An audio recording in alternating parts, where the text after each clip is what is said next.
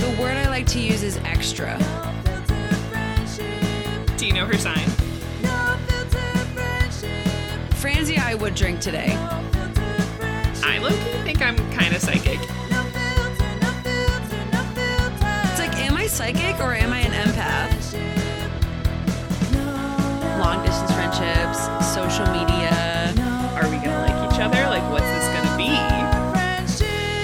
Friends. You are listening to No Filter Friendship with Jen and Haley. I'm Jen Gregorio. And I'm Haley McNutt. And together, we are two friends who talk too much. Welcome back, everybody. What's up, fam? We're back in action. Happy Friday. We're back in action. Happy NFF Friday, everybody. We hope that you had a good week and that we've survived another week in this pandemic Lovato. Yes. Yes, yes. I have said Pandemi Lovato or like Panini Press Mhm. to like random boys on dating websites, and they all think that it's like they don't get it. They don't get it? They're like, "What do you mean? Like, was that a typo?" And I'm like, "No, it wasn't a typo. You idiot. Are you on the internet at all? Bruh. How do you not know well, this?" I I think that just shows that they like don't have cool friends, right? Like that's that's really what it comes back to. Yeah. That's why I unmatch them because Yeah. I'm not interested. If you don't know the joke, I'm done. I'm out. Red flag or deal breaker, that's a fucking deal breaker. Yeah, high key agree. Steven thinks it's so stupid and annoying when I say those things, but he's always like, "Why don't you just say the word?" And I'm like, "Cause I don't need to, bitch. Like you already Yeah, you get it. Wait, actually, I saw a TikTok classic, classic start of a sentence for me Mhm. last night where it was this girl saying, change the word drunk, like switch out the word drunk with literally any verb in a sentence, and it will make sense. Like, oh, I got so. Oh my God, what's a verb? I can't think of a verb right now. what? Singing? I got so sung last night, or like I got so. um Oh. My god! Like I don't even remember what happened last night because I was so pushed. Interesting. Yeah, she was like, "I'm convinced that it still works," and I don't know if I agree, but it was a funny idea. I don't know if I agree either, but I feel like drunk me would totally try that, you know? Yeah. Like if I'm already I'm intoxicated. totally pushed. Yes, exactly. Like I would do some dumb shit like that and people would be like, mm, I don't I don't get it. Haley, No. what what are you talking about? I actually was thinking about this, Jen. You know how you're like, oh yeah, I'm always saying like I saw this TikTok, blah blah blah. Yeah. I realized that my version is I always say I saw a tweet that Mm, said yes, we're like do. always Yeah. bringing up one of those something from one of those apps. Social media, it's an influence. and I will say something that's funny about that is that I think TikToks and Twitter both end up on Instagram. That's very true. But Instagram does not end up on TikTok and Twitter. Correct. Like Instagram is a con- is like a Microcosm. collection of the Mhm. best tweets and the best TikToks. Mhm. Or not even necessarily the best, but like the most popular or whatever. Dude, that's high key so true. Somebody actually the other day tweeted and said, "I don't even know why I go on this app anymore when all of the tweets are on Twitter are on Instagram." Right, they are. They're all on Instagram and they're just memed. That's true. I do feel like though that it depends on who you follow on Instagram more. Like on Twitter, because of the algorithm, you can see like almost anything on there as long Mm, as it's true. kind of related to the people you follow. Whereas on Instagram, Yeah. obviously, unless you're on your explore page, you're only seeing things from people you follow. That's so true. Yeah. Because you can see like if somebody retweets or if somebody likes a tweet or something. Yes, exactly. Or even if they just follow someone, those ones always confuse me the most. I'm like, how come Yeah. this tweet from that Right. random person that this other person I follow follows managed to make it on my Twitter feed? I don't understand. Just Yeah. the Twitter gods, for real. aka a robot. yes. Yeah. anyway, so everybody, today is a very special episode. It's actually a very special weekend. Also, special is a word for it. I mean, It's a thing. It's a thing. infamous. I don't know. Terrifying, horrifying. Sad. it's been a year in lockdown, y'all. in the U.S. We should probably preface that part because there were obviously Oh, other yes. countries who were locked down way before Yes. us, but in the United States of America, we have officially hit one year since all that shit went down. Bum bum bum. It's wild how little has changed in that time and in other ways how much. Yep. It's definitely been not good. It's been bad. It's been a crazy bad fucking year. It's been a bad time. And I hope that the next March to March situation is significantly better. Damn, I totally agree. Yeah, ne- when I think about next March, I mean, I want to cry because the concept of having to wait an entire other year until next March seems like why. I mean, that's how time works. I mean, true, but in the, but this past year felt way worse than any other year. it felt like 10 years. yes, like it did. It didn't feel fast. So I don't know. Some people, I feel like people were constantly every single stage of this pandemic. People were like, "Oh my god, I can't believe it's already insert month here." But like Right. at the same time, everything moved so slowly. So now looking back on an entire year, I do feel like that entire year was like 10 years. Like it really did feel like it went by at a snail's pace, which is Yeah. so frustrating because it was the year that we wanted to go by as quickly as possible. Yep. And we've said this before. We are not a COVID podcast, but we also did start this podcast in the middle of COVID. Mhm. And we are a friendship podcast, as you know, hopefully by now. Hopefully you know that. and friendships have been fucking weird, Mhm. guys. Like, so weird in this pandemic. yeah. And I don't know if anybody's really talking about it. Like, we found a few articles on the internet about it, but I don't know if people are talking about it as much as it's affecting people. Mm, yes, I completely agree. And I think, too, what's also worth noting is that people, like those articles we found that we were sharing with each other, weren't written until pretty far into the Yeah. whole pandemic situation. And I feel like for me, I noticed this affecting myself and my friendships immediately. Like, Immediately. even just even before everything officially got shut down and we all were sent home etc Mhm. which really i mean i guess for a lot of people that happened on different dates i know for me in maryland and in like the baltimore area my last day of work was march 13th I think it was for me too. yeah and the last day that i like went anywhere to see anyone who i didn't know was the 14th because i worked actually a wedding that morning which is kind of funny in hindsight we made it work and i did not get covid from that situation we love that So for you. We really love that for you. god Yeah. what what about you what was your last week your day or weekend or whatever like before all this happened So I think it was the 13th or 14th that we all left work. And then the weekend after that was St. Patrick's Day. mm, oh yes And they were like trying to decide if they were going to, because there's usually a big St. Patrick's Day parade in Boston and Classic. Southie. I know, very classic. And I remember them trying to figure out if they were going to cancel it. I think they ended up canceling it. I think they did And too because I remember what, like reading the news on online and being like, I can't believe they can't have this parade, right? Like I kept saying, like Yeah. that seems crazy, right? Like for St. Patrick's Day, come so on, so mad about it. Yeah. Yeah. I know, like who cares? Sorry, the you're Irish.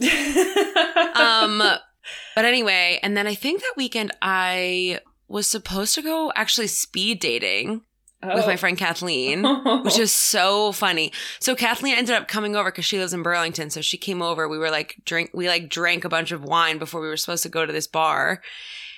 And i was like i wonder if they're gonna cancel this. Like this seems cr- not safe. Like i don't really know what's going on so I ended up emailing the the people and I was like, "Is this still on?" And they emailed me back and they were like, "Oh, sorry, no, we canceled it." But nobody had told us. Why like we were we were going to show up to the bar. Yeah, my they did not say anything. That's awful. We literally were going to just show up to the bar for speed dating and nobody was going to be there. Oh my god, that's insane. so and anyway, so Kathleen and I ended up just drinking more wine in my condo I mean, and we did not go speed dating. That's fine. That's probably for the best. That's crazy. Yeah, and then we did an online speed dating like 2 months later, which yeah was not was an not experience good for sure. yeah. Nope, it was not good. But anyway, how have your friendships been this year? Dude, that is the million dollar cue, I feel. Mm, Because it's hard to say. Like, so many of my friendships feel like they're just floating, waiting Mhm. for some sort of momentum to pick back up so that they can get back in motion. But Yeah. Um, but I would say that's really mostly just true of the ones that are not as close to me, if that makes sense. Like, not Mm. the very inner circle, but a little bit further out circle. My inner inner circle has been pretty good. I, I think I struggled a lot in the beginning with like figuring out how much communication I needed with them and what the best way to do that communicating was. Like, was it Zoom? Was it text? Was it FaceTime? Was it calls? Like, I don't know.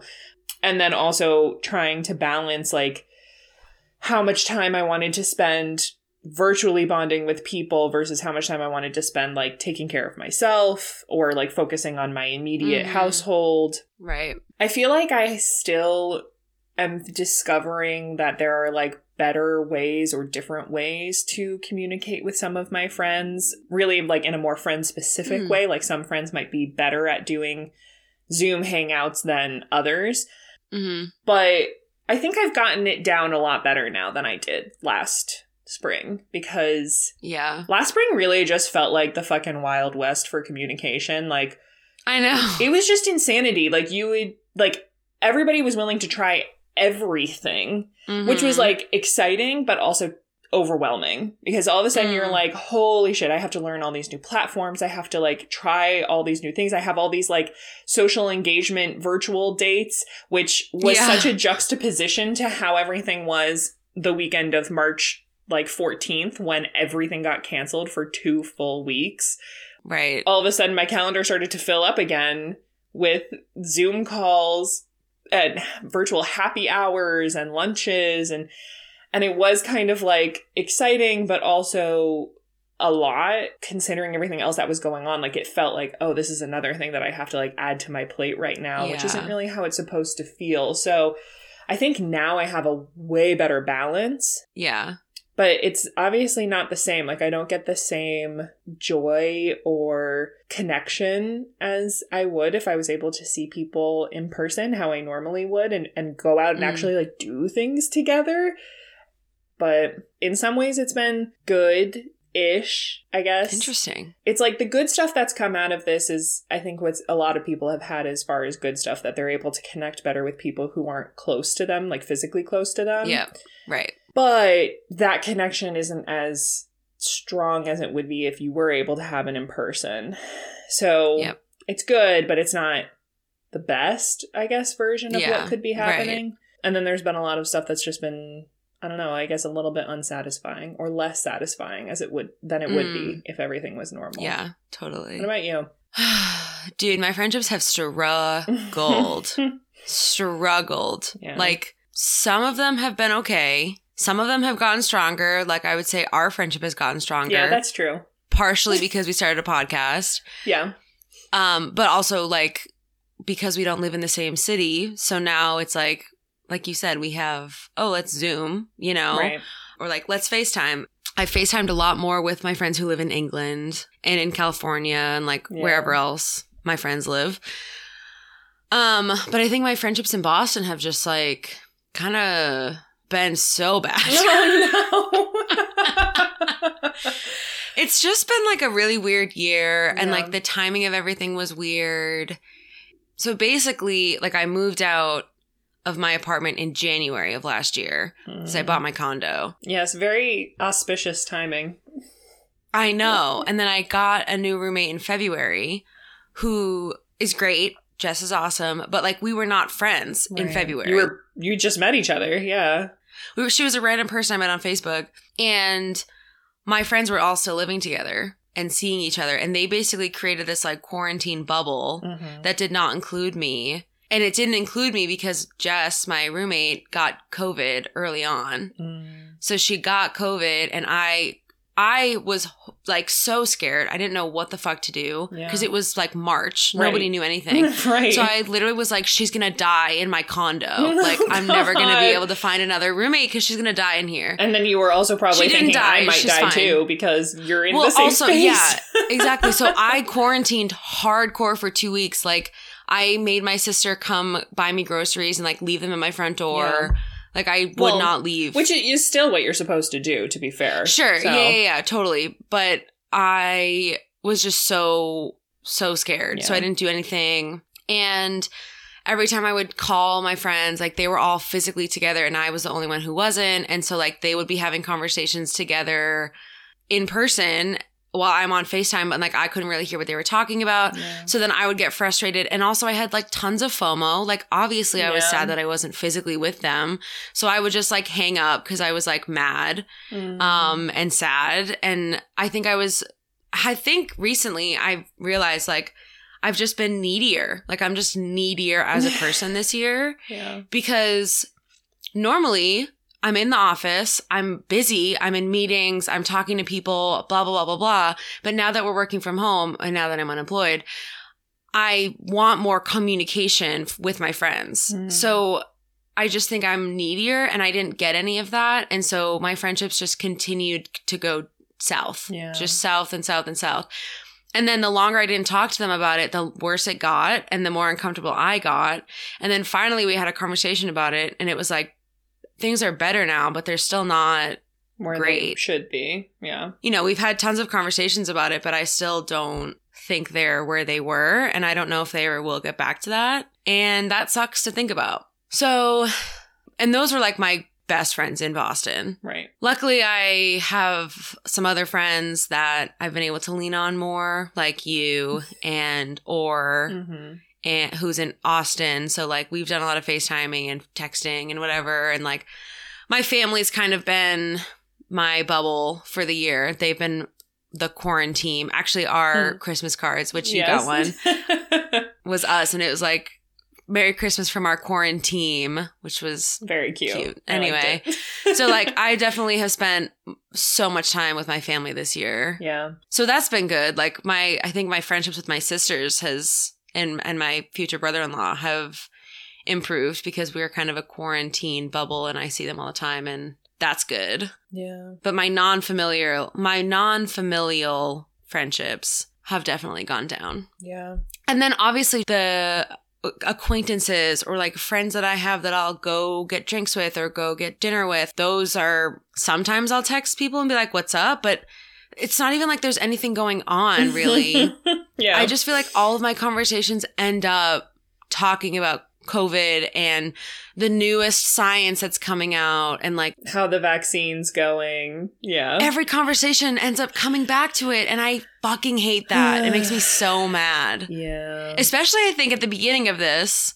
Like, I remember FaceTiming my friend Julian, who lives in London, and our, I think we had like a two hour conversation about just coronavirus. yeah. Because we were like, what's happening here? What's happening there? Yeah. That's very true. I definitely remember in the beginning, like, having that feeling of, like, is there a way to have a conversation where we can avoid talking about it? And there really You cannot. was not. Well, but also because there was nothing else happening. I mean, literally, And still the world really shut isn't. down. Yeah, and now Right. even like there's some stuff kind of happening, but not really. Well, there was like, a lot of political conversations that I was having last fall. Yeah. And now I'm unemployed, so I'm talking about that, but that's Yeah. about it. but like all we have to talk about is what's going on in the world and when the only thing going on in the world is a global pandemic like yeah that's what we're going to talk about like it makes I sense. also end up having a lot of conversations about TV shows and movies. oh that's so true anything that helps you escape from this world Right. Like I don't mind having those conversations, but to me, talking about TV and movies is like a thing that you do when you're done having like a real conversation. a thing that you do You know? when you have nothing else to talk about with that person it feels like a more like a small talk It thing is. than anything. i agree to well be like, I oh, mean, oh, what are you watching these days? Or like because everyone has access to TV. Yeah. So you can find something to talk about Yeah. with like a TV show. So it feels like more like a small talk conversation than anything to me. I think it can be more than a small talk conversation, but I do Yeah, it think can that be. it, it yeah, you're right. It is definitely a small talk topic for sure. Yeah, I that's so true. And I remember too in the beginning, like at work, everybody would get so frustrated having to talk about the pandemic like over and over and over again. Like every Mhm. single meeting was like, How are we doing? Like what's yes, going on? every How do fucking you feel?" meeting. And there were so many people who would like complain and be like, I'm doing exactly the same as I was last week. Yeah. Like, please stop asking me. I personally never Don't like, talk to me. yeah, like I personally never really minded having people ask, Mhm. especially because I was also starting to recognize how much I needed to express how I felt. But right. I do think, like, I also understood that it gets tiring to be reminded over and over again of the inescapable reality that you're living in that is less than ideal. Like, I also understand that very well. Yes. But This hellscape that we're living like in. for real. But actually, Jen, so you know what's interesting is I never thought about what you said before about how you like were having FOMO because your friends were still in a pod together and you weren't in that Mhm. pod. yeah. Because I feel like so many of us had the opposite experience at the beginning of this pandemic where FOMO was erased. Because it was like no one's doing anything, I think it was stronger for me. which is like absolutely horrific because you're the person who's the most affected by FOMO. Like out of everybody I know, certainly. I have FOMO real bad. Yes. Real bad. like it's like it's called anxiety. it's like debilitating FOMO. Yeah. But like I'm I like can't even believe I didn't think about that before because I remember and this might sound like crazy talk and it even kind of feels like crazy talk a little bit now, but like I remember the euphoria of everything getting Mhm. canceled. That was the first time in my entire life that I could remember having 2 weeks of no plans. Like that Yeah. that isn't a thing for me. Like I'm right. you know, both of us, we're always booked. Like we are booked and ready Mhm. to go. That's so true. And my therapist actually, like right before the pandemic, actually for like a year before the pandemic, we've been trying to figure out how to get more like me time. Yeah. I fucking had enough me time this year. I'm I'm out. I'm out. your your therapist was like, "This isn't what I intended." Yeah. like, She was like, "We need to find a balance for you." yeah. I'm like, "I'm going crazy." but I I totally had the same experience where it was like. I never took time for myself and I got really overwhelmed by the amount of stuff Mhm. that I committed to, even though I love having those plans and I loved being Yeah. committed and having social engagements. Of course, it was a lot. Like, even Yeah. though I love it, it still is exhausting. It still, like, takes time away from being able to take care of myself. And so, Mhm. those first two weeks, like, even that day when I worked that wedding, I got home and all I did for the rest of that day was read a book, play ukulele, and like lie on my bed scrolling through my phone. That's lovely. I had never had a day like that where I could just Yeah. do nothing. And little did I know, I was about to have so you'd have a whole a year whole of doing year, that. yes, Nice. of doing that. But at the time, I was like, this is beautiful, Be- Mm-hmm. especially when everything felt very tumultuous. Yeah, I never had that peace. I'm gonna be honest. Yeah. Well, and I do think I should probably also say it was very short lived. Like that Yeah, piece did not right. last long because my anxiety. the next day you were like, "Fuck." Yeah, and also my anxiety was like, "Excuse me." Like, well, that's that's the other thing with friendships. I think that we've all had to deal with in the last year is people have very different thoughts and feelings Yeah. and emotions and whatever yeah. about what is safe and what is not safe. Mhm. And the only thing that we really have is the science, and the science has been kind of all over there, the place. and it's not been not there, and it's all over the place. It's like It changes. wear a mask, don't wear a mask, wear two masks, wear one mask, whatever. Wipe Like down every single item from the grocery store as soon as you get home. Oh, actually, it's fine if you touch your packages as soon as they're delivered. Right. Like, oh wait, it can't live on a surface. Oh wait, it can live on a surface for only this amount. on like, this surface, it lives for this long. On this surface, it lives for this long. and really, all we can go off of is the CDC guidelines, which are kind of broad Vague and very not very specific. Yeah. they're very vague.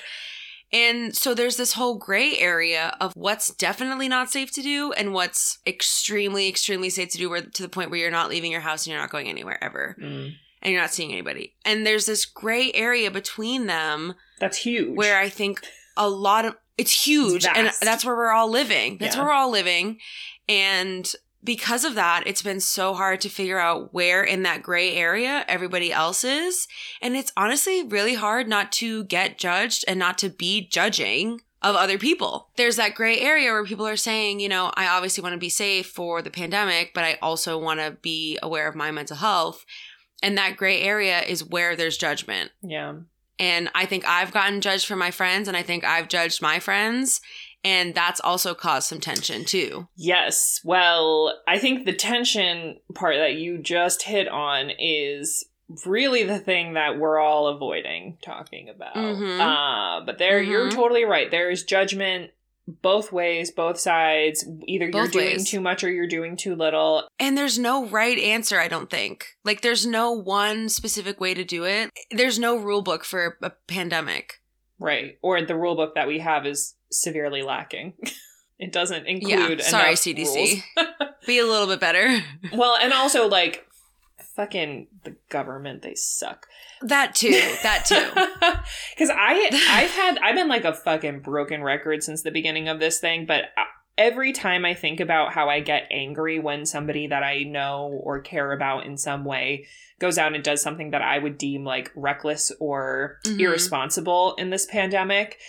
I also have to remind myself that the only reason they're doing it in the first place is because nobody has told them this is reckless and irresponsible because they're too busy working on their personal agenda, which Mhm. inevitably in our government is trying to make money.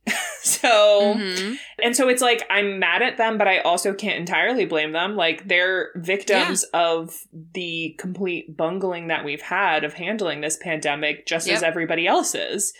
So, Totally. I don't know. It's hard. There are times when I see what people do online and I'm like, oh, it's so obvious that that's a bad idea. Like to me, I'm like, come Right. on. Like Yeah. anybody would know that that was stupid and that you Right. shouldn't have done that. But there are probably people who look at what I do and maybe think the same thing. I don't know. It's hard to say. Right. It sucks. Yeah. It really sucks when you're constantly being feared of judgment from your Mhm. friends. hmm Like that's also not a good vibe. Yeah. But you're right, because your mental health is also health, and it's important to make sure that you're taking care of that. And you need you can't be alone all the time. That's not that's not gonna work No. for you. No, no. Guys, I'm 100% extrovert. It's bad out here. It's bad. Yeah. Oh god, I remember at the beginning when everybody was like all the introverts were like, This is my dream. I have waited my entire life to be told I can't see anyone for two weeks. And I was like, I will kill and you. And all the extroverts were like, This is my hell. I want to die. and I remember talking to my friends who were Honestly. introverts, and they were like, Are you okay? Like, you're not enjoying this time to just like be on your own. No, own. bitch, I'm not. And I'm like, no, I'm literally going insane. Like, Yep. It's Yep. not a vibe, okay? It's not a vibe. Which is, I think, why I've been more needy because I'm not surrounded by people at all times, which I need. High-key And. I know that I need that. And being surrounded by people on Zoom is absolutely not the same thing. No, t- completely different.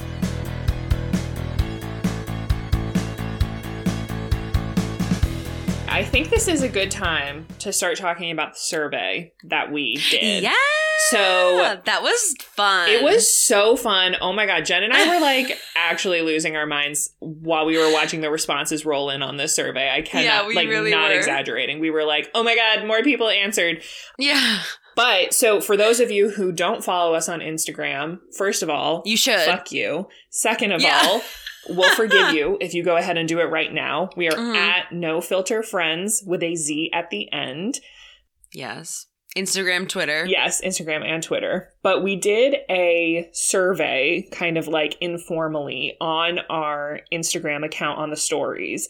And we use like a combination of polls and like multiple choice questions and things like that, as well as like open response ones. So we got some really interesting responses. Some of these I could say I was expecting, and a lot of these I actually was like pretty impressed. Yeah, same. So let's go through them. We can talk about the responses that we got from other people, and then we'll also talk a little bit about like our own personal answers. Yes. Um, first one: Have you seen any friends since March 2020 indoors and with a mask off? Seventy-five percent said yes, and twenty-five percent said no. And you Wow. you voted yes, right? I said yes. I Yeah. voted no. I did question what exactly would count You wrote the question, Haley. What? Oh my god, I know. I did this to myself. Honestly, there were there were a couple questions where I was like, I don't know what my answer is, and I was like, maybe I could have made it clearer. But I just also think it's hard for me to know. I don't know because the way that I read the question is not necessarily the same way somebody else is going to read the question. So I was trying to Totally. think in terms of like what are most people going to expect to be the answer yeah. technically, I have seen people who I do not live with indoors and with a mask off. But also, technically, those people aren't my friends. They were what really it was only Mm. one person, and it was my roommate's partner. So, and I Mm. didn't really interact with them very much Mhm. um, when they come. No, that doesn't over. count. So I yeah, I figured that didn't count. And when I thought about it, count. every other friend I've seen wore a mask when we were inside and they only took them off when we were outside. So I haven't seen any friends indoors and with a mask off in a year. Which is That's insane. up. What about your family? Have you seen your family indoors without masks? Only one time indoors with a mask off and since then it's only ever been mask on. That's all. Mask on. I was just gonna on, say, mask on, I just- I just got that song stuck in my head. Do you have the antibodies? Do you want to be with me? Do you have the antibodies? Because if you don't, you better stay away. Stay away. Such a fucking good song. I am high key obsessed with Nicholas Braun. I'm obsessed with him too. He's incredible. I'm in love with him. I think he's my ideal man. I mean, I loved him as cousin Greg, but now understanding when he's like outside of Succession, I'm like, oh, I'm just in love with you. Like that's just Yeah. That's you're just my new husband now. Sorry, I Steven. know. Anyway, actually, wait. I just remembered one other thing. I have actually Yes. seen Heather and Alex indoors without a mask on because we isolated for two weeks Mm, prior to seeing each other. I feel like that's a little bit different because we did isolate beforehand, but I don't know. Maybe it's not. Heather's gonna listen to this episode and be like, "That absolutely fucking counts, Haley. What the fuck's wrong with you?" I don't know. You guys be the judge. Did I answer that wrong? Okay. next question: If you've seen Friends indoors and without a mask, how many are we talking at once? And this was multiple choice. You could do either only one, two to three, four to eight, or nine plus. Obviously, there was no right answer. We just wanted to hear what people thought. Jen, what's your response? Do you remember? Uh, four to eight. Four to eight. Okay. So, yeah, overwhelmingly, the majority was two to three. 29 Mm. people said two to three. Only six people said only one person at a time. Hmm.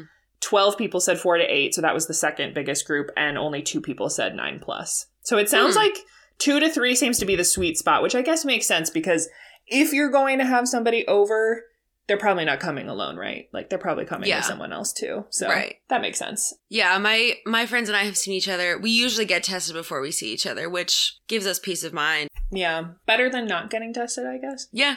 totally. Um, that's actually our next question. Have you gotten tested before seeing friends when able to? constantly. Our responses were 52% always and 48% not really. So almost 50 50. Hmm. Yeah. Interesting. I wonder how much of that is also related to, though, people's ability to get tested in the first place. I was just gonna say because for me, it's pretty easy for me to get tested where I live. There's an East Boston Health Center that has appointments. I could make an appointment right now for tomorrow if I wanted to, probably. Yeah. And it's, you know, response in two days and it's free. So, Yeah. like, for me, it's super easy to get tested and I feel like really lucky. And I have taken advantage of that. I'm going to be honest. Like, I think I've gotten tested like once a week yeah. at this point. Yeah. No, you're For the last few it. months at least. I'm all about testing. I love that thing getting shoved up my nose. Ew. um, I actually my answer was also always because if I've been able to, I I also have always been Mhm. getting tested before seeing anyone. Um, but it yeah, you're right. There are definitely a lot of places, and there were a lot of time periods where it was hard to get tested. Like if you were trying to get tested before a holiday, you were fucked. Yeah. So if that was the only time when you were seeing friends, I can see why you were not able to get tested at the time. But we also now know, obviously, that getting tested is not really a fail, like a safe. A, what am I trying to say? Fail safe. I think I'm trying to say fail safe, but I was also going to say it's not failure proof. Okay. I Sure. don't know. Same thing. But anyway, we now know that getting tested is not like a perfect form of deciding whether or not something is safe, right? I think testing more than anything just gives people like Comfort. comfort. Yeah, like a Yeah. comfortable state of mind. Yeah. You know, Yeah. even if it's not necessarily 100% full foolproof. That's what you were trying to say. Foolproof. Thank you. It's not 100% foolproof, but it makes people feel better Mm. And more comfortable. Yeah, that's very true. My dumbass was like, "Oh my god, when there's testing available, we can go back into the office." okay, Jen. Um, all right. Next one. I love that I wrote this question. I hate you. Have you had to cancel seeing someone because they weren't as careful as you were when it came to COVID? 91% said yes. That's wild. And only 9% said no. There was a That's time we wild. we should probably also say we got about 50 responses on this survey as a whole and there was a time Mhm. where it, it was just 100% said yes. Yeah. That was up until almost the very end. Every single person had had an experience where they had to cancel plans with somebody that they're friends with because they weren't as careful as they thought they should have been leading up to those plans, basically. Which is so fucking interesting to me. I feel like it's that's such a hard conversation to have. yes. And it apparently a shit ton of us have had it. Yeah. Well, and I think it causes a lot of tension yes. because even though you're not saying I don't want to see you, it it, It, feels, feels, that like way. that. Yes. It feels It personal, feels even though it's not really a personal thing. It's just Yes. a safety Yep. precaution. And when I've I've had a lot of those conversations where I've been like, okay, where have you been? What have you been doing? Like blah blah blah blah blah. Mhm. Before I hang out with somebody. And those are also really hard conversations too, because it's like, I'm not judging, but I am. But I don't mean to be, but I am. I'm, I'm asking you so I can make an informed judgment. Like, yes. like I'm not trying to judge you, but like I need to make a judgment call here. Right, exactly. And it's a really weird conversation to have with a friend. It's Yeah. very difficult. We both answered yes on this one, also, right? Yes. Yeah. hmm There's one specific instance that happened to me, which I have discussed previously on the podcast, where I had to tell somebody that I wasn't comfortable Mhm. seeing them.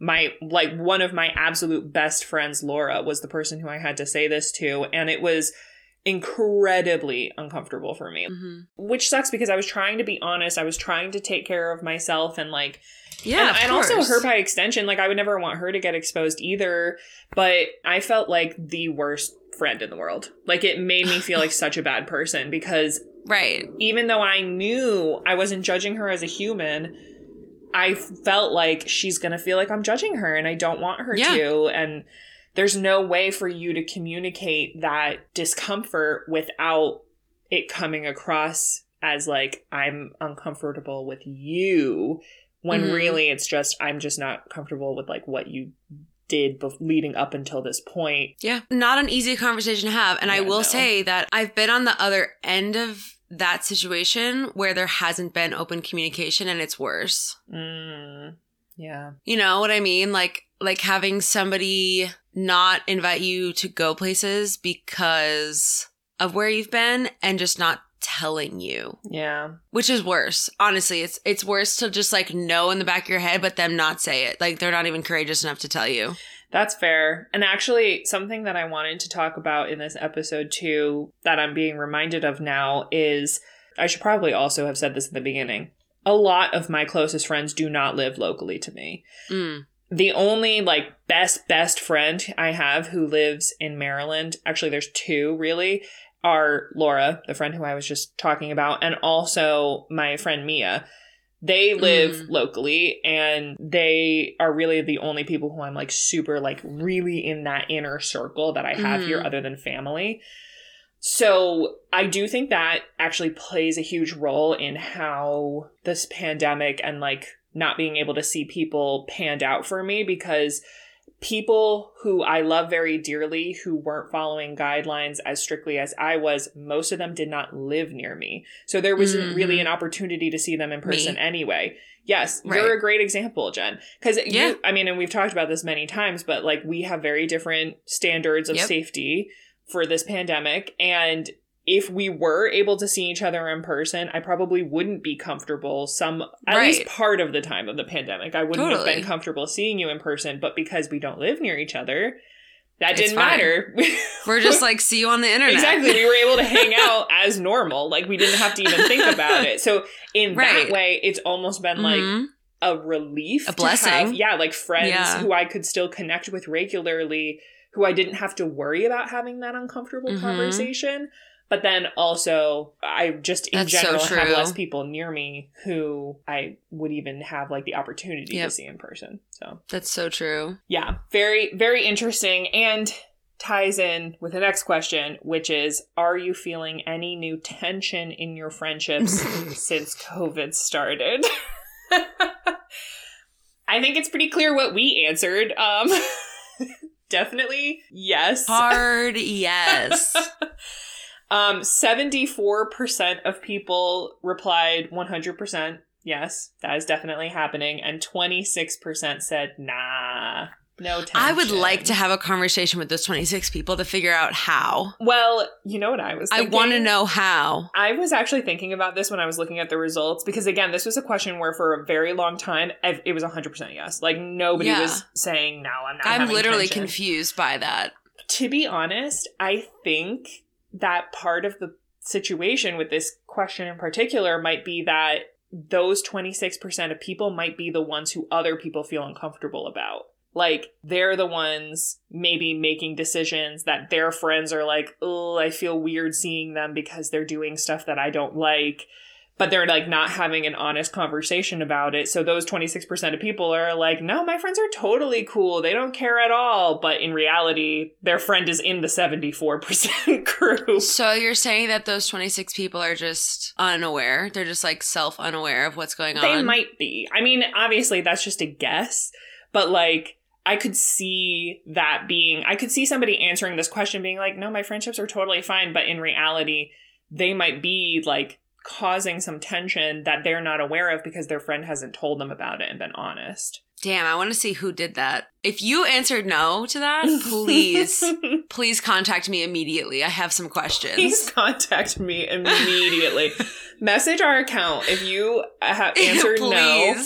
I need to know. DM us at No Filter Friends with a Z at the end and let us know how you've managed to avoid tension because it really feels overwhelmingly like everybody has had some tension. Yeah. And it's probably because of what we just talked about, like having to cancel plans with someone at the last minute because they weren't Mhm. safe enough. Like that causes tension. It Yep. does, Yep. unfortunately. Um, all right, next up. Are you still keeping up with friends over video, like Zoom, Skype, Mm. etc., or did that trend die in spring 2020? 47% said yes regularly and 53% said it's dead. it's dead. It was a 50 50 split. I actually voted yes regularly on this one, even though I don't have as many of these like Zoom hangouts and things as I used to. Yeah. Because, like, in the spring, oh my God, people like went in on the Zoom hangouts. Oh my god, they were so exhausting. Yeah, I definitely don't have as many as I used to, but I do still have them every so often. And I feel like that still counts. That's true. I have not had nearly as many as I did in spring. I have them with my friend in London, a good amount, like Yeah, but I feel like I have them more now with people that don't live here. that's true. I wonder too if it has to do with your work because for those of us who Mm. Zoom all day, every day, Zombies. You become a zombie. yeah, having to do more Zooms like almost feels like a punishment. Yes. You're like, please no. Please not another one. Yeah, but for people who are essential workers, they're obviously they're seeing people in person but not their friends. So for them Right. having a nice Zoom date or a FaceTime is kind of like a treat. And or at least, you know, I'm speculating. I'm not one of those people. I am on Zoom literally all day, every day. and it is the fucking worst having to stay on a fucking screen later. But yeah, I do wonder if maybe that's part of the divide as well. That people who are essential workers probably are more happy to have Yeah. regular Zooms. Like my regular Zooms that I have with people, somebody in those groups is an essential worker, like for all of them. So hmm it's a little bit different. Okay, and then the last few questions that we had, we did some open ended response ones. This is the good stuff. Let's fucking go. I think, I don't know, I just was so happy to see that people were able to like be very honest with us about how they were feeling. so honest. So the first question we did was what has changed with your friendships in the pandemic? Kind of open ended. We got the most responses to this question. One which I think a lot of people felt was true for them was it really made you look at who is important and who can be in your bubble. Like who do you mm-hmm. trust? Who do you want to Yep. make sure that you can still see regularly? Which I think especially for you is true, That's Jen. very true. yeah Yeah. because you had a very set bubble, but it was only with the people who were like the most important to you, really. Yeah. My family. Yeah. One person said some people seem to not want to connect virtually. Have you had issues with that, Jen? Um, not really, but I feel like it kind of has to do with what you were saying about when you're on Zoom all day and then at night someone's like, let's FaceTime. And you're like, no, if I have to talk to somebody on the internet one more time, I'm going to scream. I think that, I think really that's what it has to do with yeah. people just being really tired. Like, I wonder if that person isn't somebody who has to like Zoom every day. And that's probably why, like, at the end of the night, they want to have that treat of a FaceTime date or a Zoom date or something. And their friends are people that have to Zoom all day and they want to die. yeah.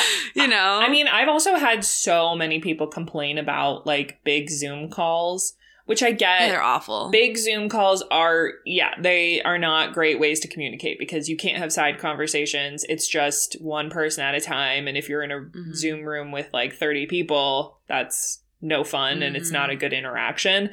I've actually really enjoyed like Jackbox. Ugh, yes, Jackbox is so Games good. via the internet have been like so helpful because, like we said, when you get on a Zoom like that, first of all, it's really awkward. Yeah. and like hard to know who's talking and you can't talk over each other. But also, I just don't think that there's that much to talk about. So a Jackbox game gives you something to do and like gives you something to talk about, to be honest. yeah. My favorite Zoom things, virtual hangouts, have been games. Yeah. That was another point that somebody sent in, not talking to them as much as I normally do, mainly because there's nothing to talk about.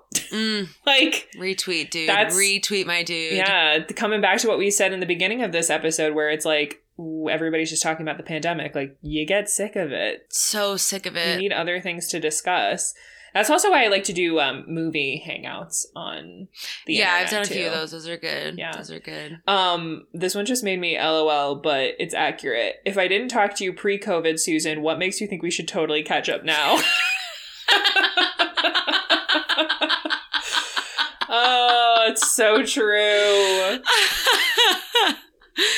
it is very true. It's It's, like so if I only have this much mental capacity to talk to somebody, I'm not going to talk to somebody that I don't give a shit about. Yeah. That's incredible. Yes. We also have, there were a handful of people who talked about the difficulty of trying to tell somebody that they're not being as safe as you want them to Mm, and getting frustrated with the fact that they won't change their behavior in order to see you. yep. There were people who said, like, people who don't take the same precautions, like, as seriously as I do is fine, but hmm if you're pretending to be cautious and constantly saying that you want to see me, then Yeah.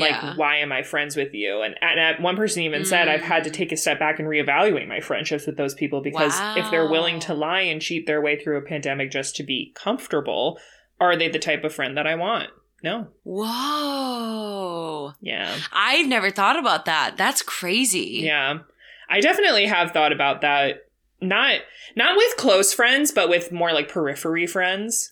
I don't think I've had any friends that have lied or that I know have lied to me about like Yeah. being safe. But I guess like I would not like somebody to go travel and then immediately come back and not quarantine at all and be like, I want to see you and just not tell me that they were traveling. I can only imagine if you have a friend who's like, no, it's fine. Like, I haven't seen anyone. And then they actually see somebody like three days before they're supposed to hang out with you. It's like, Oof. well, how am I ever supposed to trust you again, Susan? Yikes. Yeah.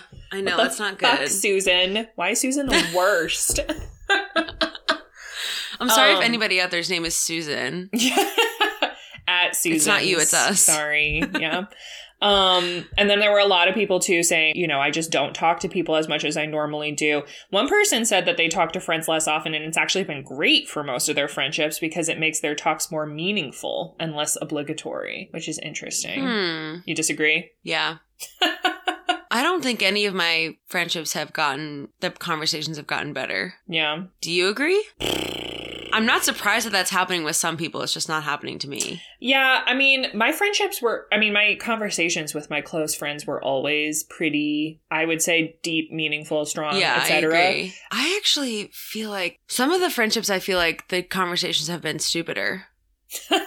just because there's nothing to really talk about and like get Yeah. into. So the conversations are just like stupid, Surface dumb level? shit. Yeah. Hmm. I think I've experienced the opposite of that actually. Really? Now that I'm thinking about it. That's Yeah. very interesting. Not with all my friends, but with some of them.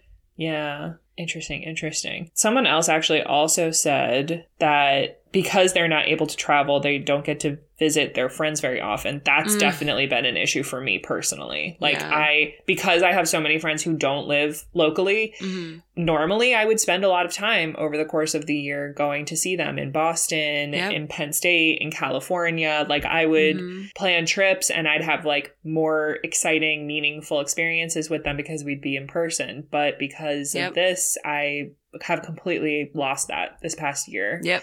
I personally have suffered from it a lot. I don't know that my friendships have really suffered from it. I Mm. I just keep feeling like some of my friendships are stuck in like suspended animation. They're not Mm, moving forward or backward. They're just sort of floating there waiting for something to change. I feel like I 100% agree. Like they just exist, but nothing's happening. Yeah, nothing meaningful. Nothing's changing. Oh, it's so depressing. It true. I know because it's like Fuck. I was actually just talking to my coworker about this the other day because a guy on my team, his birthday's this weekend, and he's turning 27. I remember my coworker being like, "You guys who are in your 20s, like I'm so sorry that you're dealing with this while you're in your 20s because every year in your 20s is so precious. It's it's a time of Mhm. such like change and excitement and transition and you know, you never know what's going to happen next. And a lot of people feel like when you hit your 30s is when things start to settle down and life Yep. gets a lot less, I don't know, dynamic, I guess you could say. Not to get really dramatic, but I'm one year closer to death. And Right. We all are. and now I just have that one less year that I get to actually do shit with. like, what the fuck? Lindsay and I always talk about how we're pissed because I'm about to turn 28 and it's Mhm. like this is probably one of the last years that like I would get fucked up at a bar and dance on tables and COVID has stolen that from us. yeah. COVID has stolen one of my last years of dancing on tables and that's fucked up. Exactly. and like, I mean, again, not small beans compared to what other people have dealt with. I Obviously, know. we recognize.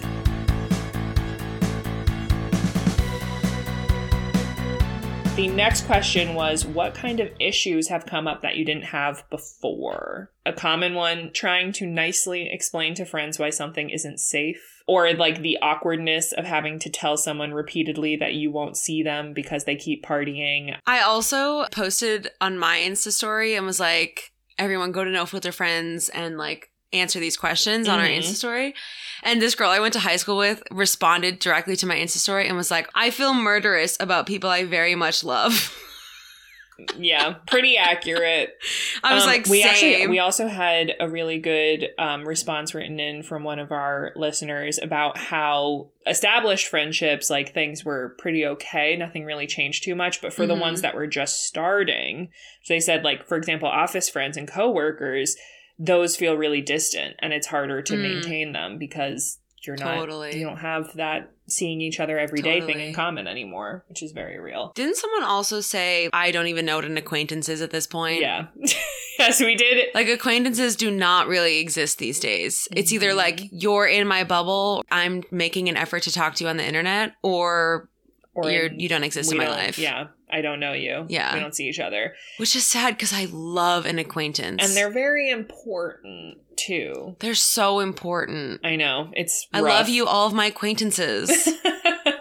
I love you so much. I agree. One other really funny one that we had somebody write in was they used to be okay with friends running late or changing plans, but now, especially if it's a repeated offense, you're canceled. Oh my god, wait, that's so true. My friends and I have struggled a lot with like making plans. Yeah. Because I think I've told you this before, aka like literally right before we started recording. my friends are not good at making plans Mhm. because when we were not in a pandemic, it was literally just like come over whenever and it's like chill and wh- whatever. But first of all, we don't all live together anymore. And second of all, we're in a pandemic and we have to like quarantine or get tested or whatever we- we're going to do to like make sure that we're safe to see each other. yeah. And it's so much harder to plan because then we've had so many fights about are we seeing each other? Are we not seeing each other?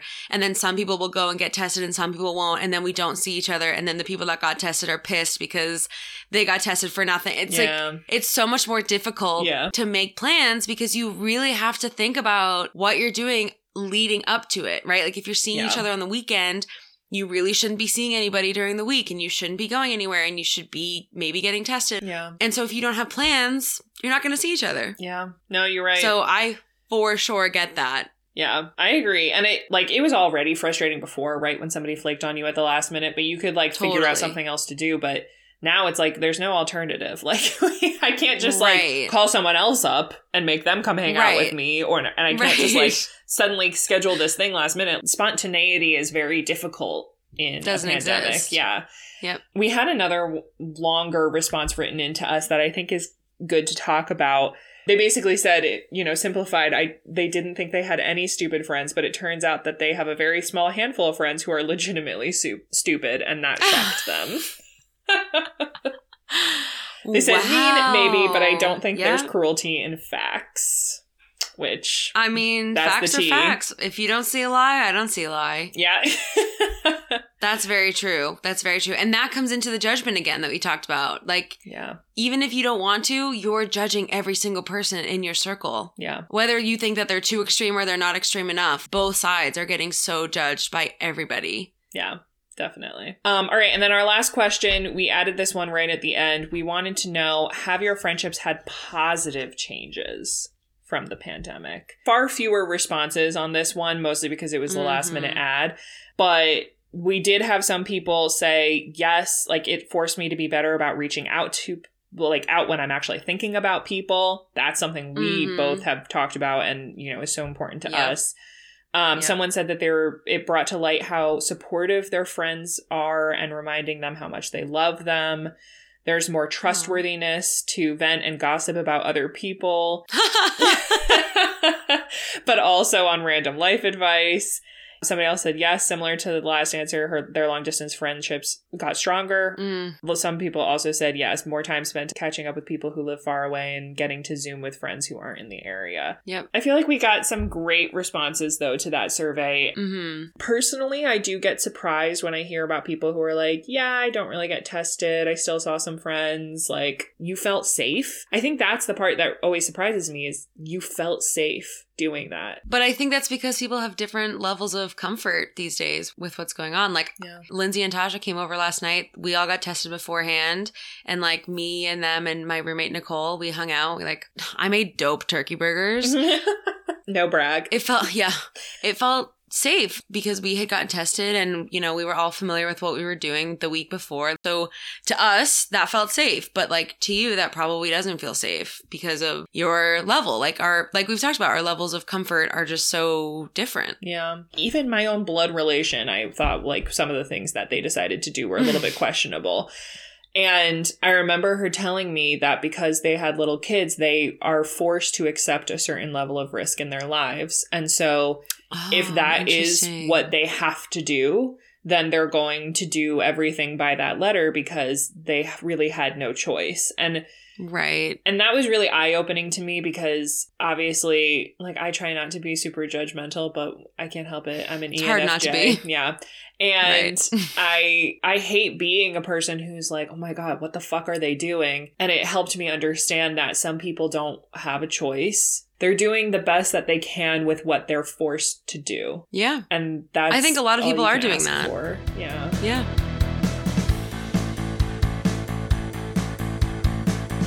Okay, okay, okay, okay, okay, okay, okay, okay. Okay, okay, okay, okay. Okay.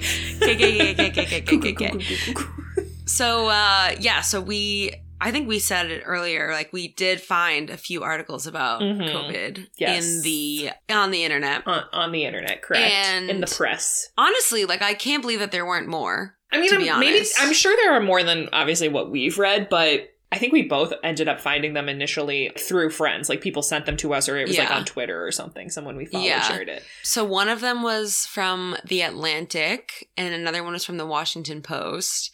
And it's interesting because I feel like they have two very different takes. Yeah. So the first one is very much about how like you don't really have any casual friends. Like we've kind of talked about in this episode. They don't exist. Acquaintances are no more. Right. They just don't exist. And then the other one was about how stronger relationships have become stronger and like having a smaller pod is sometimes a positive thing, which I'm going to be honest, I don't really agree with. I think I'm more on the side of the Atlantic article where I'm like, I want my casual friends back immediately because I love them. Yeah. What do you think? Yeah, I mean, it's interesting because so the first one that I read was the one from the Atlantic. It's actually called Mm-hmm. let me look at it. The pandemic has erased entire categories of friendship is the title of the Ugh, article. It's written by um, a reporter Amanda Mull. And this one was shared because basically my friend who I follow on Twitter like shared it being like, "Wait, are you telling me that these friendships are just gone? That like that I thought were still like persisting despite Mm. the situation. They just existed. Yeah. They just yeah, they were still there and they were still important, but like you're telling me that they're like not happening, like they're just not and they might never happen again. Like that's scary. I don't agree with that. But the way that this article talks about it is so interesting to me because they really specify that like camaraderie that we have with people who we don't know or who we know very little about. Like Mhm. not even just acquaintances, but calls it weak ties. And basically it just means acquaintances, people you see infrequently, and near strangers with whom you share some familiarity. I love a weak tie. Right? I love a strong tie too, but I also do love a weak tie. Well, And I honestly have really missed them. Me too. And I didn't even realize how much I missed them until I read this article and I was like, holy shit, you're right. The article says tools like Zoom and FaceTime, useful for maintaining closer relationships, couldn't recreate the ease of social serendipity or bring back the activities that bond us together. Yeah. How fun is just getting a drink with a coworker or two after work? Yeah. I, oh my God. I mean, I'm unemployed currently, but I, I miss that so much. yeah. I cannot wait to just be like, do you want to go grab a drink? Like, Yeah. let's go t- like complain about work together at this bar that's down the street. Yeah. I had a fun little breakdown last weekend and I went to my sister's Cute. to like get out of my house and like see humans because when I'm having a mental breakdown, social interaction helps me. I w- it was mostly about like finding a job and like, will I ever find a job? It's very fun.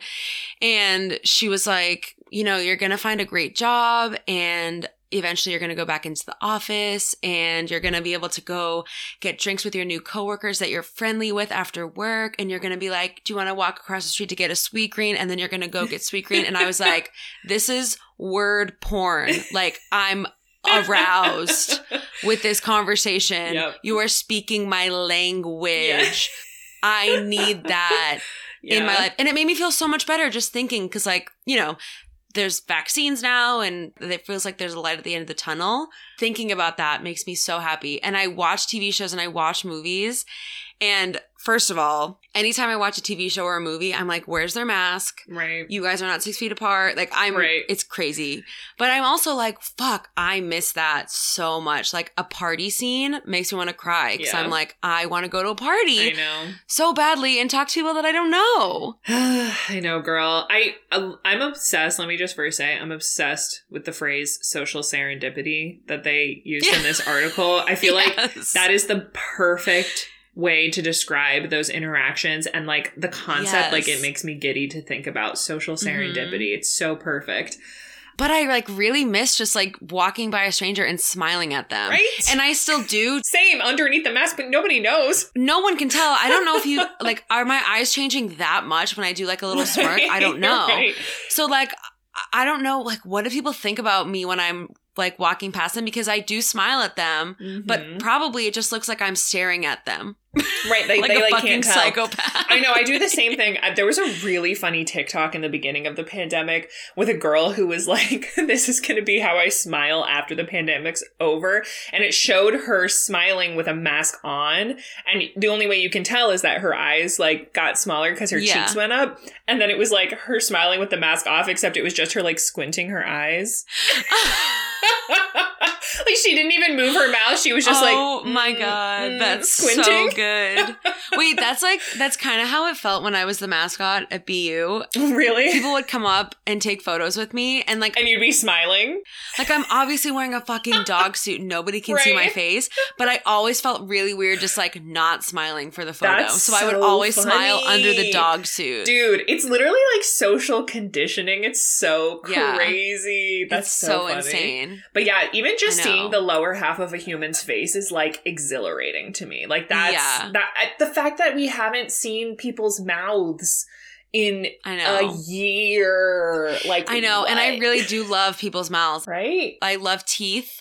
Like, I'm, a, big sucker teeth for a smile, girl. A sucker for a smile. And really I love am. giving smiles. They're my favorite. That's how. That's why I fell in love with Steven. Was his smile like? Aw. You, you telling me I can't fall He in love with have a very anyone nice ever smile. again because I can't see their smiles? No, no, you can't. I mean, I'm married, but like, come on. Yeah. That's true. That's how I fall in love with like all strangers on the street. Is if they smile at me, I'm just like, wow, I love you. You Let's smile at me and your smile's cute. Like we're done. You like smile, let's go. I smile. Oh, oh, oh, oh, you smile. I smile. Okay. I smile. I smile. I smile. You smile. I smile. Wait, smile. what is this song? I don't know this song. Oh my god. It's called You Smile. It's by Justin Bieber. Oh, I don't know it. Sorry. the fuck? I'm so upset. Anyway. Anyway, back to Um, COVID. yes. Back to the article. I worried, and I still worry about how I'm going to readapt to having people nearby me like that and having those kind of like social serendipitous interactions. Like, I really, I do worry. I think it will come back pretty naturally for a lot of us, especially like you and me who are social beings. Yeah.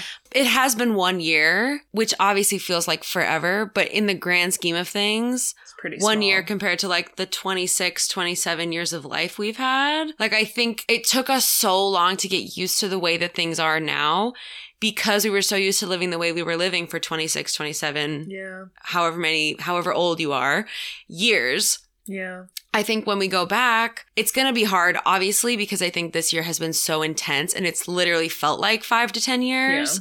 I feel pretty good that, like, once society kind of returns back to normal, I feel like it's going to be okay. Would you say that you have fully gotten used to life now? No, Yeah, me neither. absolutely not. I feel like I have to be.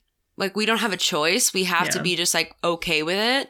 I have to think, like, this is just temporary and I don't want to get used to it. Yeah. The other article, it's called The Pandemic is Showing Us Which Friendships Are Worth Keeping by Lisa Bonos. And I think somebody wrote in actually that was like, it's making me realize who, like, yeah, I'm- that's true. We did have a few people say that. hmm And there's one sentence here that says, This time of hunkering down doesn't leave much room for those casual friends or acquaintances you might have met for drinks or lunch every six months.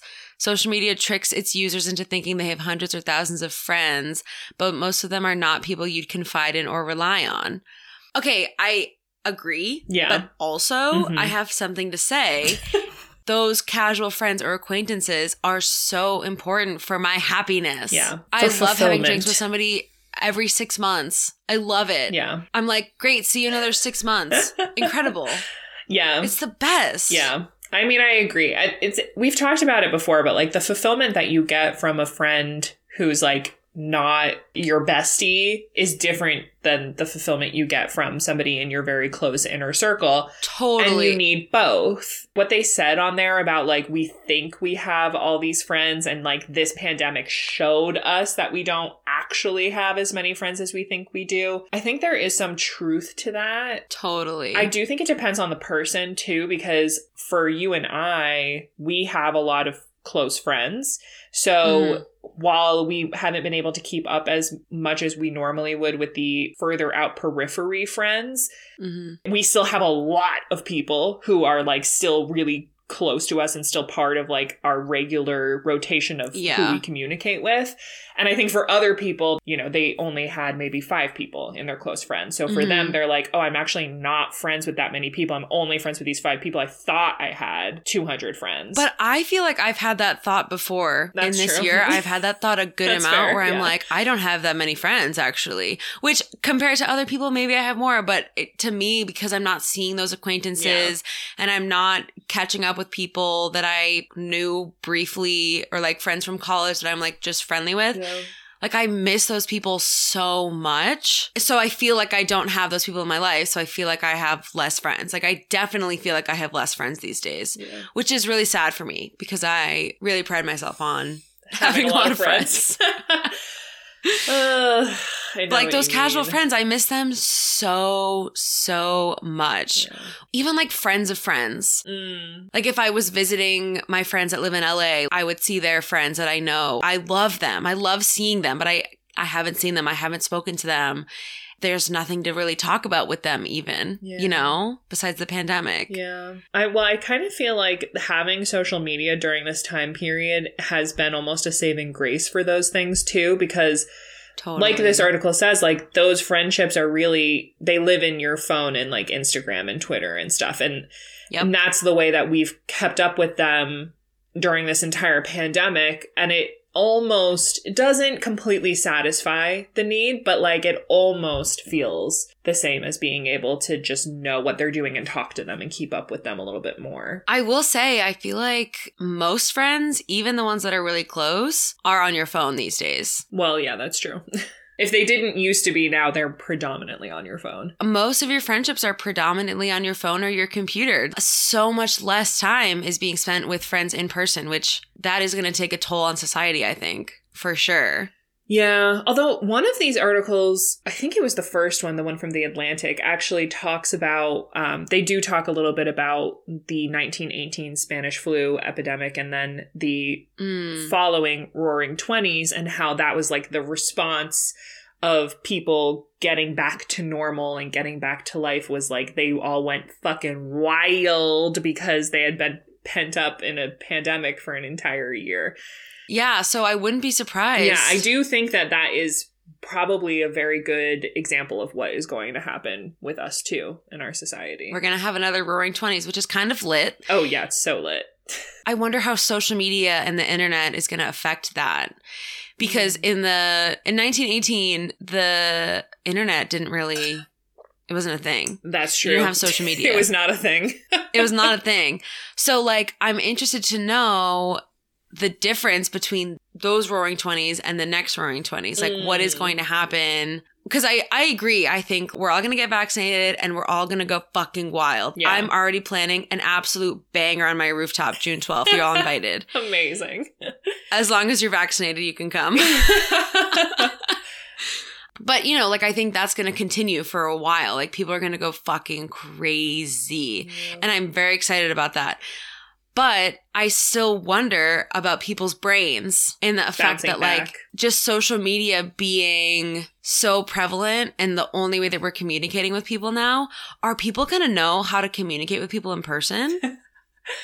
I I don't know. it's different. It is. I don't know. I do think some things are going to change. I pray, as I've said before, that we never handshake again. Like, I would love to never have another handshake. I'm so fucking over them. And that would be like really cool with me if we were like, yeah, handshakes are unsanitary. Why do we even do them? Right. Like, maybe let's stop doing that. That's that. fair. Well, and like there are other things that I hope will will stay the same, like the fact that they're cleaning the MBTA significantly Oh God, more. Yeah, for real. like let's keep that going. Yeah, let's down- keep that train to keep- going. Am I right? Oh, yes, let's down to keep public transportation clean. Let's continue that. We were living in squalor before. For sure. Yeah. There's another quote in here that I just I don't know if I agree with this. this woman, Shasta Nelson, who's a friendship expert who's written several books on how to maintain healthy relationships, finds that people who are prioritizing fewer pals and are going deeper with them are feeling more connected. Okay, so I don't agree, but maybe that's just my friendships. Like maybe my friendships just don't feel like they're going any deeper and I don't feel more connected to them. Mm.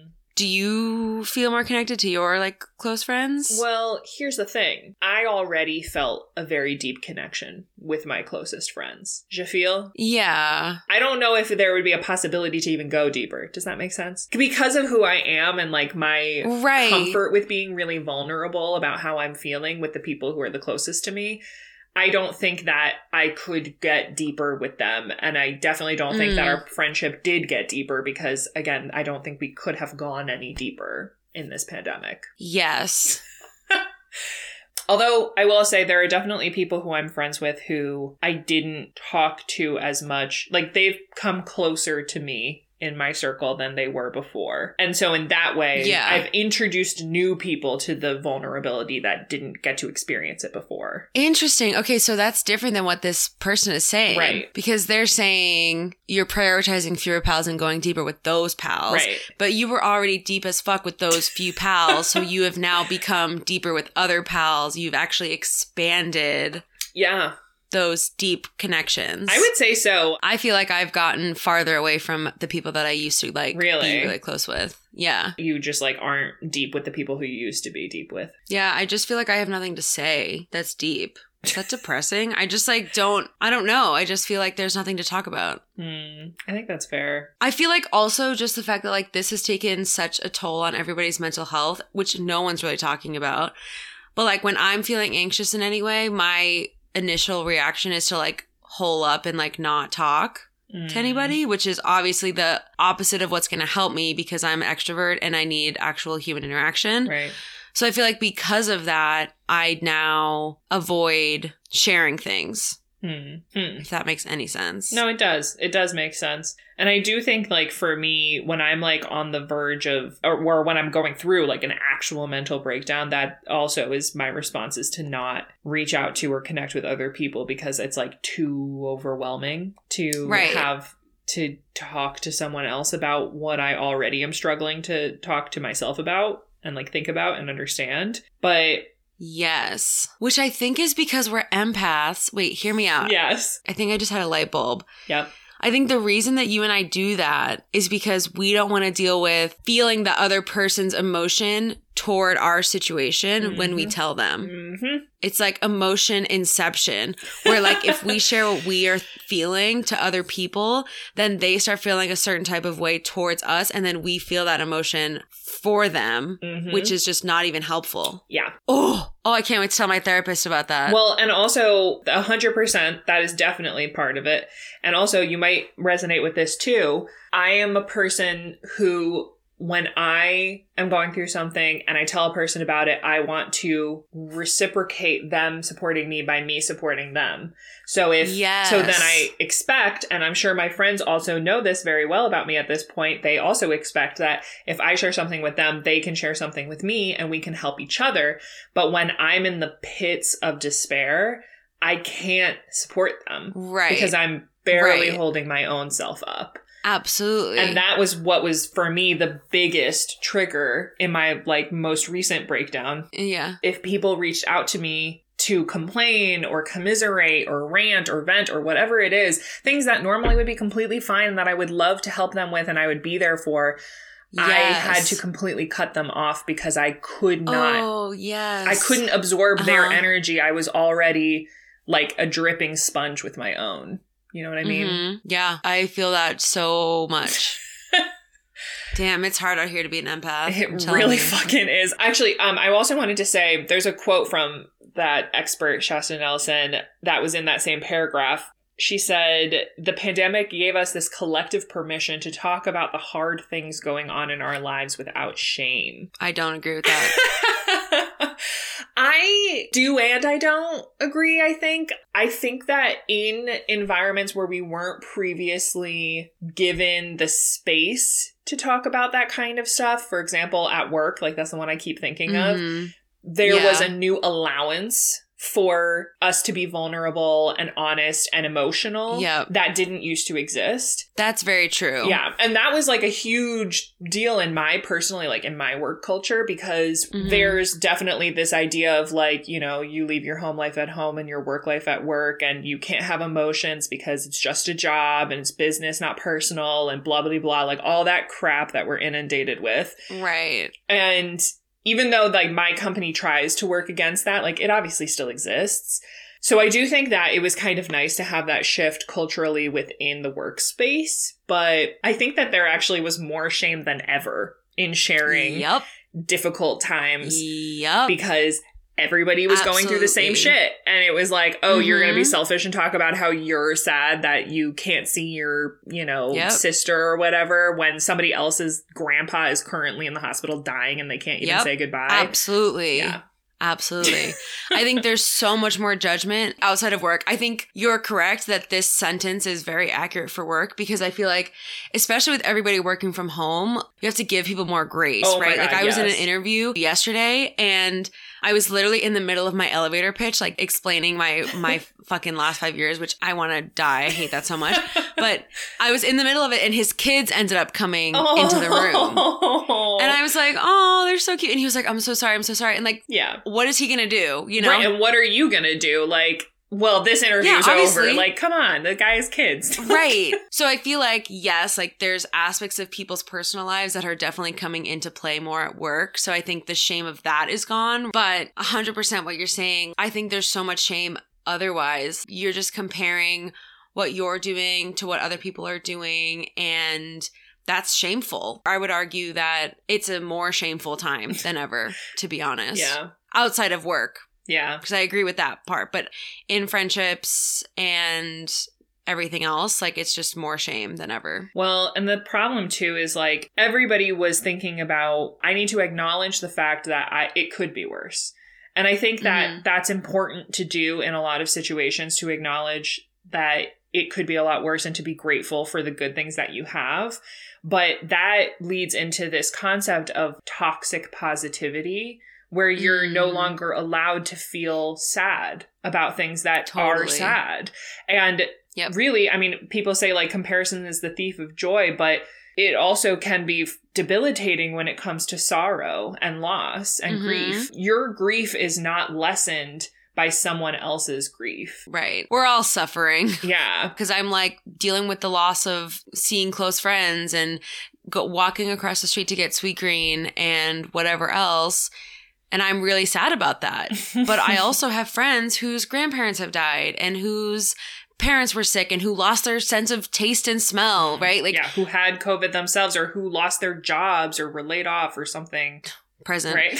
And I'm like, Jen, get over yourself. But then I'm also like, no, like I'm sad and I can be sad. yeah. So yeah, I get that too. But there's a lot of shame in in sorrow. Yeah. Oof, that should be a lyric. I gotta text Eric about that. oh, yeah, you should. There's shame and sorrow. Fuck. I want him to write a song about that.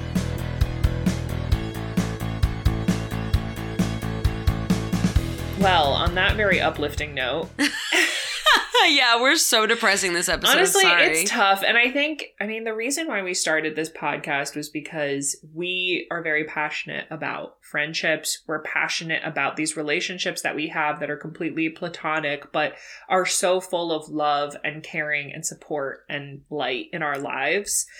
And we understand how complicated that they really are. And Mhm. and we understand that like while complicated they can also be extremely rewarding and trying to understand that dynamic is difficult and something that a lot of people don't do. And I think the reason why we started doing this in a pandemic, yeah, partially because we had a lot more time on our hands, but also partially because this was one of the most challenging periods for our friendships that we've ever lived through. Yeah, clearly with the response that we got on the internet. Haley, when you have dealt with hard friendship situations in this pandemic, what has been the way that you've overcome them, those hard things? Mm, usually talking to someone else to verify that I'm not wrong to feel the way that I Mhm. felt helps a lot. That's something that I've always done like my entire life. I constantly need validation from other people. So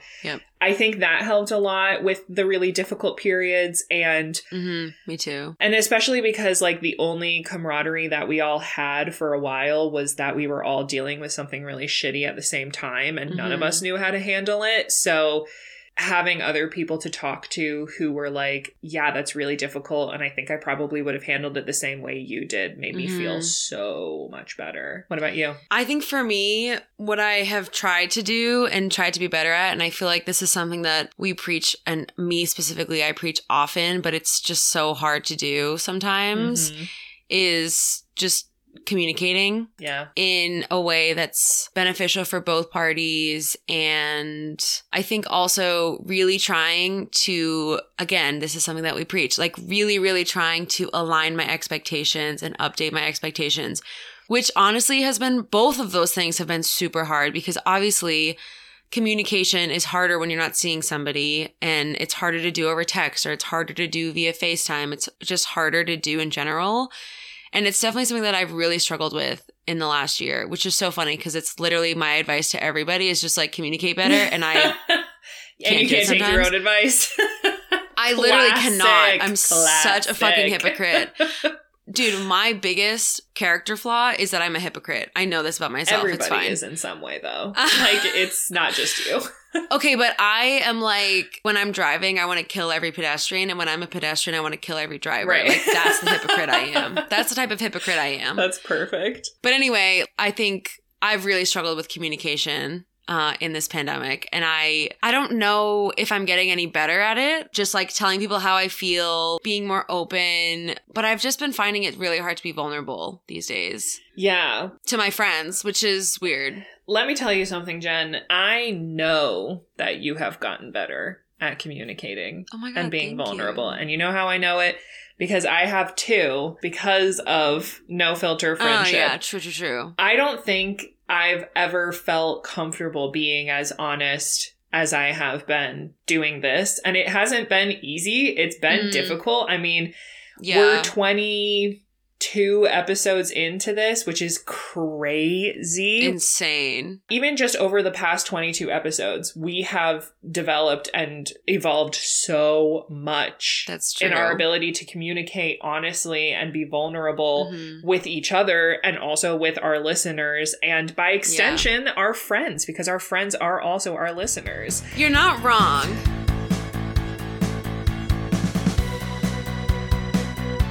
talked for a while yeah and we've had a lot of thoughts.